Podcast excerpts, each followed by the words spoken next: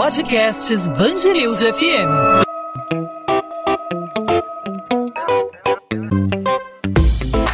Dois às 20, com Maurício Bastos e Luana Bernardes.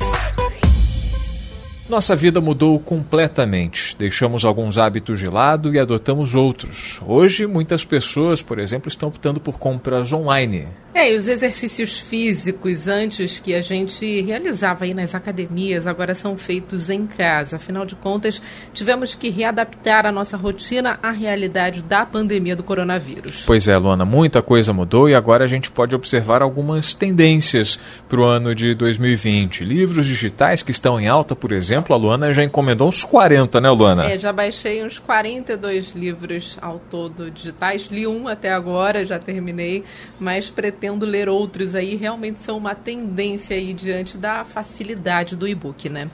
E hoje nós vamos falar justamente sobre o que, que vai ganhar força durante a pandemia. Nossa conversa de hoje é com Ramiro Pissetti, ele que é pesquisador do Observatório do Sistema FIEP e esteve à frente do e-book Tendências 2020. Ramiro, obrigada pela participação aqui no podcast 2 às 20. Seja bem-vindo. Obrigado. É... Então, esse estudo, né, na verdade, é um estudo anual que a gente faz, é, pelo segundo ano a gente está fazendo, e ele era para ter sido lançado em março, e aí aconteceu, né, esse meteoro caiu, na verdade não, né, uma pequena estrutura, é, simples estrutura que acabou é, mudando nossas vidas para sempre, né. É, tem uma coisa interessante que esse estudo, algumas das tendências, oito das doze, elas estão mantidas. Já eram movimentos que vinham acontecendo. Então, na verdade, esse, esse caderno ele reúne é, 12 fenômenos emergentes, né, que ganham força no ano da publicação, e trata-se de avanços tecnológicos, de inovações de negócios, né, de mudanças comportamentais e de consumo. E aí foi um exercício interessante fazer essa atualização nesses dois meses e acrescentamos algumas coisas novas também, né? O que, por exemplo, surgiu de novo nessa lista de inovações? Muita coisa que não estava sendo esperada, muita coisa que não estava sendo cogitada, que a partir de agora, com a chegada é, da pandemia e com a mudança de hábitos que a gente está sendo obrigado a ter, o que, que daqui para frente é, é, é tendência e que não era antes? A primeira que a gente identificou em março mesmo foi o que o presidente da OMS considera como o maciço infodêmico, né, que a gente chama de infodemia. Seria uma espécie de epidemia de informação falsa, né? Isso foi muito forte, principalmente nos primeiros dois meses, mas ela continua ainda. As informações falsas é, envolvendo a pandemia. Isso foi uma coisa é, nova, né? Outra coisa que a gente acrescentou que não tinha é economia de baixo contato. A gente vê isso sim, uma mudança brusca na forma como a gente viaja, como a gente faz, se alimenta. Essa, essa obrigação, a economia do baixo contato, ela é um resultado dessa necessidade de distanciamento social. É, muitos especialistas acreditam que essa low touch economy ela é uma coisa que vai ser forte nesses próximos meses, até a pandemia, pelo menos, é, diminuir ou ser totalmente é, controlada. Mas muitos desses hábitos eles podem continuar, né? Então tem isso. A outra que é decorrente dessa questão seria o que a gente chamou de limpeza e desinfecção ubíquas, que é todas, todos esses protocolos de limpeza, de de, de desinfecção que, que aeroportos, que espaços públicos é, vão começar, tiveram, foram obrigados a, a, a adotar e muitos desses, muitos desses hábitos eles permanecerão. O uso de máscaras, por exemplo, é uma coisa muito nova para a gente, né? mas em alguns países, como na Ásia, já tinha isso por conta de outros surtos, de outras epidemias. Né? E eu tenho alguma, a gente tem algumas é, coisas que já vinham, que já eram previstas, né, que já eram é, movimentos naturais, como por exemplo a flexibilização permanente. a flexibilização do, das carreiras, das rotinas, das, da maneira como a gente estuda, da maneira como a gente desenha né, nossa, nossa, nossa carreira profissional, da maneira como é, a gente também se relaciona, né? A economia da ansiedade é uma, é uma situação que é o Brasil, infelizmente, ele tem esses números é, preocupantes relativos a burnout, relativo à ansiedade e outros distúrbios psicológicos o Brasil é número um no mundo né, em casos de ansiedade. Isso antes da pandemia, né? Ramiro, Aqui... é, quando é, essa pandemia mudou o hábito de muita gente, né? E uhum. é, enfim, as pessoas estão descobrindo coisas novas agora. Quem antes não pagava é, conta pelo celular, que só ia ao banco, agora está aprendendo a mexer no aplicativo. Quem antes não fazia compra online, agora está tentando se readaptar. Você acha que essas mudanças vão acabar sendo é, permanentes depois da pandemia? As pessoas vão tentar é, fazer as coisas de uma forma mais simples, vão tentar estar mais conectadas? Certamente é o impulso que faltava, né? É, muitas tem uma piada circulando no, no, LinkedIn sobre transformação digital, então era uma coisa que todas as empresas falavam, né? E aí tem um, um meme lá que é que, uma questão de, de, múltipla escolha, né? E aí quem foi o responsável pela transformação é, digital da sua empresa? O CEO, né? O os, os, os livros de, de empreendedorismo, e aí a alternativa que é assinalada é a, a pandemia do Covid. Ela acabou acelerando alguns processos, né? As empresas que não tinham e-commerce fortalecido foram obrigadas a, a investir nisso. Quem tinha acabou se beneficiando, né? É, a pandemia, entre as, as nossas tendências, uma que pode ser destacada são os superaplicativos. É, os superaplicativos são é, uma tendência que surge na China já há alguns anos, nessas gigantes de tecnologia, e no Brasil te, sempre teve essa, sempre não, né, nos últimos anos teve essa, essa disputa para ver quem conseguiria é, ter o aplicativo com o máximo de funções, né, é, reunindo o máximo de funções num aplicativo só. E aí isso a gente vê aqui o movimento beneficiando algumas empresas que estavam na ponta dessa disputa, né? Então essa coisa de você ter que ficar ah, instalando e desinstalando o aplicativo, então o super aplicativo ele acaba reunindo várias funcionalidades é, num, num local só, né? É, as experiências aumentadas também, que de alguma maneira tem a ver com essa coisa do varejo online, de compras, às vezes usando realidade aumentada, ou, ou muitas vezes fortalecendo esse conceito do omniconsumidor, né, do consumidor que acaba comprando por vários canais. É, o que, outra, outra situação também que a que aí é um pouco mais preocupante é a questão da vigilância, né? Que muito se preocupa com proteção de dados e tal, e a pandemia ela acabou favorecendo por uma questão de saúde, e principalmente isso começou na Ásia, onde eles têm um sistema de vigilância um pouco mais rígido, é, de monitoramento de massas mesmo. Assim. Então, se as pessoas chegavam em determinado aeroporto de um lugar é, onde a pandemia de Wuhan, por exemplo, é, no aeroporto você era tomada a tua, tua temperatura, né? Você te registrava o teu número de celular, você era obrigado a ficar em quarentena e, e isso era monitorado pelas autoridades. Então, abre-se um precedente também para um mau uso da, da, da, da sua. Né, de você ser observado de uma maneira meio abusiva por governos, né, principalmente. Então, cria essa, esse, esse problema.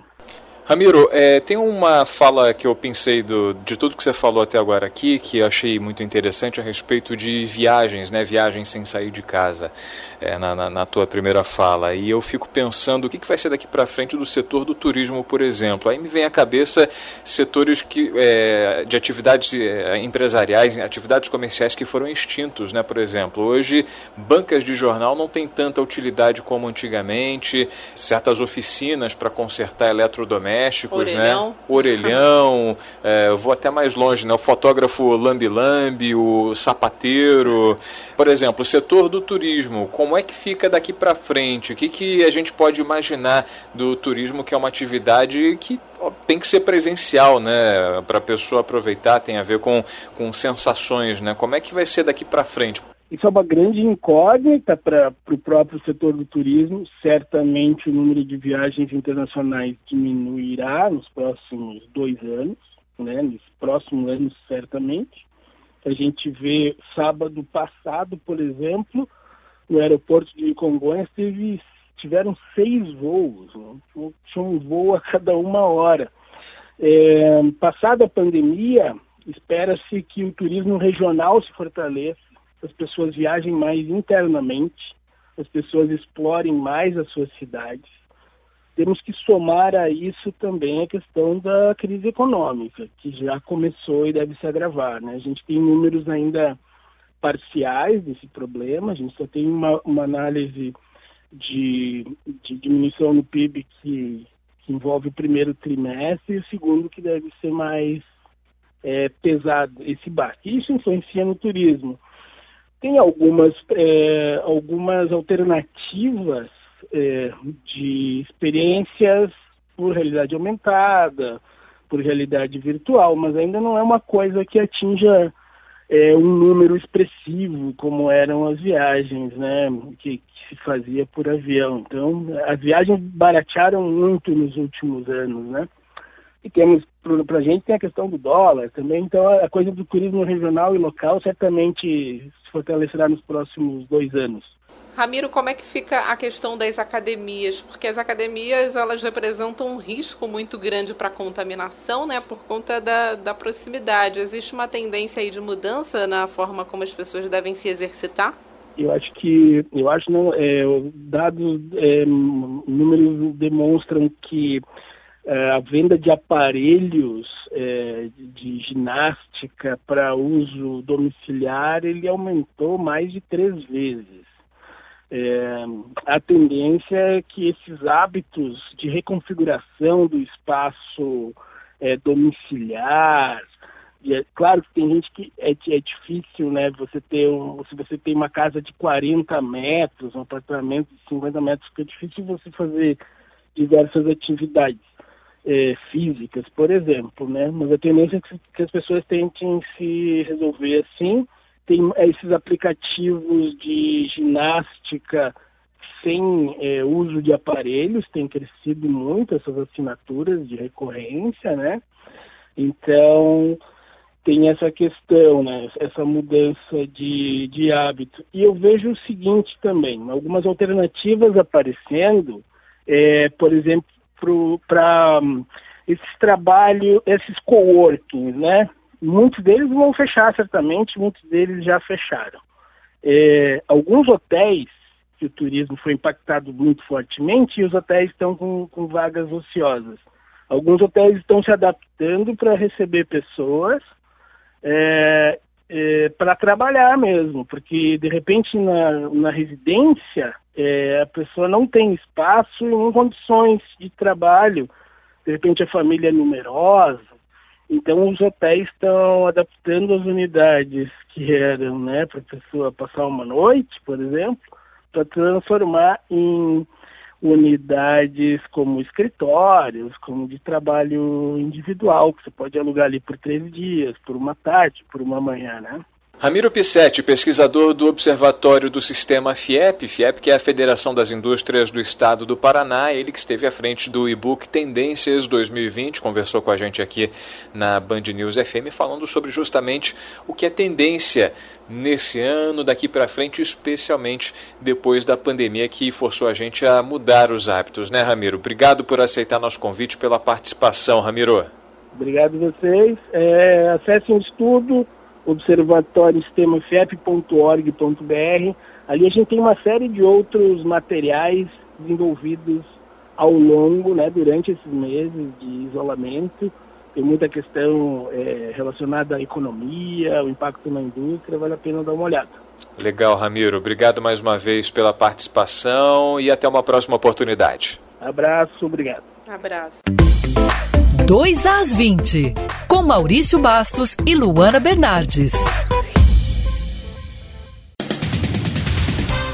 Denúncia exclusiva aqui da Band News FM. Um funcionário que teve acesso a todos os hospitais de campanha em construção pela organização social IABAS denuncia o pagamento de propina e obras irregulares, principalmente nas redes de esgoto. Sete hospitais deveriam estar prontos até o dia 30 de abril. Até agora, o governo entregou apenas um e rompeu o contrato com o Instituto. O funcionário tirou fotos durante a passagem pelos hospitais que mostram as irregularidades na rede de esgoto. Ele teve a voz distorcida e identidade preservada. Segundo a denúncia, todas as unidades atrasadas estão com obras irregulares. Em São Gonçalo, na região metropolitana, o sistema de esgoto teve que ser refeito duas vezes, desperdiçando dinheiro público.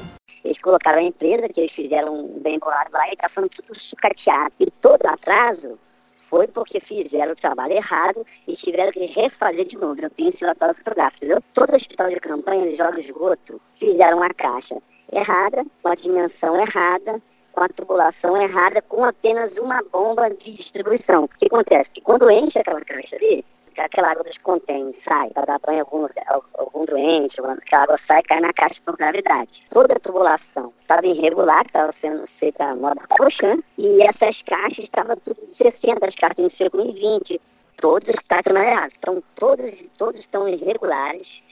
São Gonçalo principalmente atrasou, porque eles tiveram que refazer, fizeram duas vezes, tudo sucateado, é, fora das normas, Procurado, o Palácio Guanabara disse em nota que, além da ruptura do contrato com o IABAS, o governo vai pedir à Justiça o bloqueio dos bens do Instituto para ressarcimento dos prejuízos ao Estado e está fiscalizando as obras dos hospitais. O IABAS afirmou que a direção não tem conhecimento das denúncias, mas se colocou à disposição das autoridades. Ressalta ainda que a construção de rede de esgoto não estava no escopo original do contrato de gestão dos hospitais de campanha e que vai abrir uma sindicância interna para apurar o caso, tomando as medidas cabíveis se necessário. O governador Wilson Witzel sanciona o projeto de lei aprovado pela Alerj que determina a redução proporcional das mensalidades de ensino da rede particular durante o estado de calamidade pública no Rio. Segundo o decreto, unidades de educação infantil, ensino fundamental, ensino médio, inclusive técnico ou profissionalizante, além de ensino superior que tenham mensalidade igual ou superior a 350 reais, são obrigadas a reduzir o valor cobrado. Os cursos de pós-graduação também estão sujeitos à determinação da lei. O desconto deve ser de 30% no mínimo. A partir desta sexta-feira, Niterói vai voltar a contar com pontos de bloqueio para a região oceânica. O anúncio foi feito por meio da internet pelo prefeito Rodrigo Neves. Os acessos aos bairros de Itacoatiara, Piratininga, Itaipu e Cambuinhas vão ser monitorados. Só podem entrar na região oceânica os moradores, desde que apresentem comprovante de residência. A divisão de homicídios entregou as três granadas apreendidas envolvidas na morte do jovem João Pedro a um dos policiais civis investigados pelo crime. O mesmo agente ficou responsável por custodiar os artefatos. Os policiais alegam que foram atacados por bandidos dentro da casa onde estava a vítima. As três granadas encontradas no local do crime não foram periciadas pelo Instituto de Criminalística Carlos Éboli, mas pelo Esquadrão Antibombas, da própria Coordenadoria de Recursos Especiais. Após análise, os agentes detonaram os artefatos, alegando segurança no armazenamento das granadas. 2 às 20. Ponto final no 2 às 20 é a Band News FM em formato podcast, sempre com um resumo das principais informações da nossa cidade e do nosso estado para você que nos acompanha em 90.3 FM no site bandnewsfmrio.com.br ou nas principais plataformas de streaming, no seu aplicativo de podcast favorito, sempre o 2 às 20, com os assuntos que são destaque no Rio de Janeiro. E a gente falando aí na edição de hoje, no episódio desta quinta-feira sobre o que virá daqui para frente, né, Luana? Como será o amanhã? Responda quem puder, né? Fui fui musical nessa, nesse encerramento, é né? Filosófico, hein, Maurício? Inspirado aí Pois é, nossa vida mudou, né? Muita coisa vai mudar daqui para frente. Espero que para melhor, para facilitar as nossas vidas e o nosso dia a dia ser mais seguro, né, Maurício? É isso. E nesta sexta-feira a gente volta a tratar dos aspectos do nosso cotidiano aqui no podcast 2 às 20. Eu aqui no estúdio do Grupo Bandeirante, juntamente com a Luana Bernardes, com mais um 2 às 20. Encontro marcado, né, Luana? Encontro marcado, Maurício. Até esta sexta-feira. Tchau, tchau.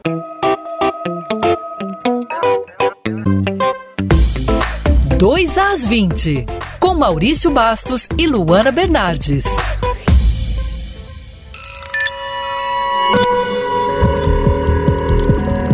Podcasts Band News FM.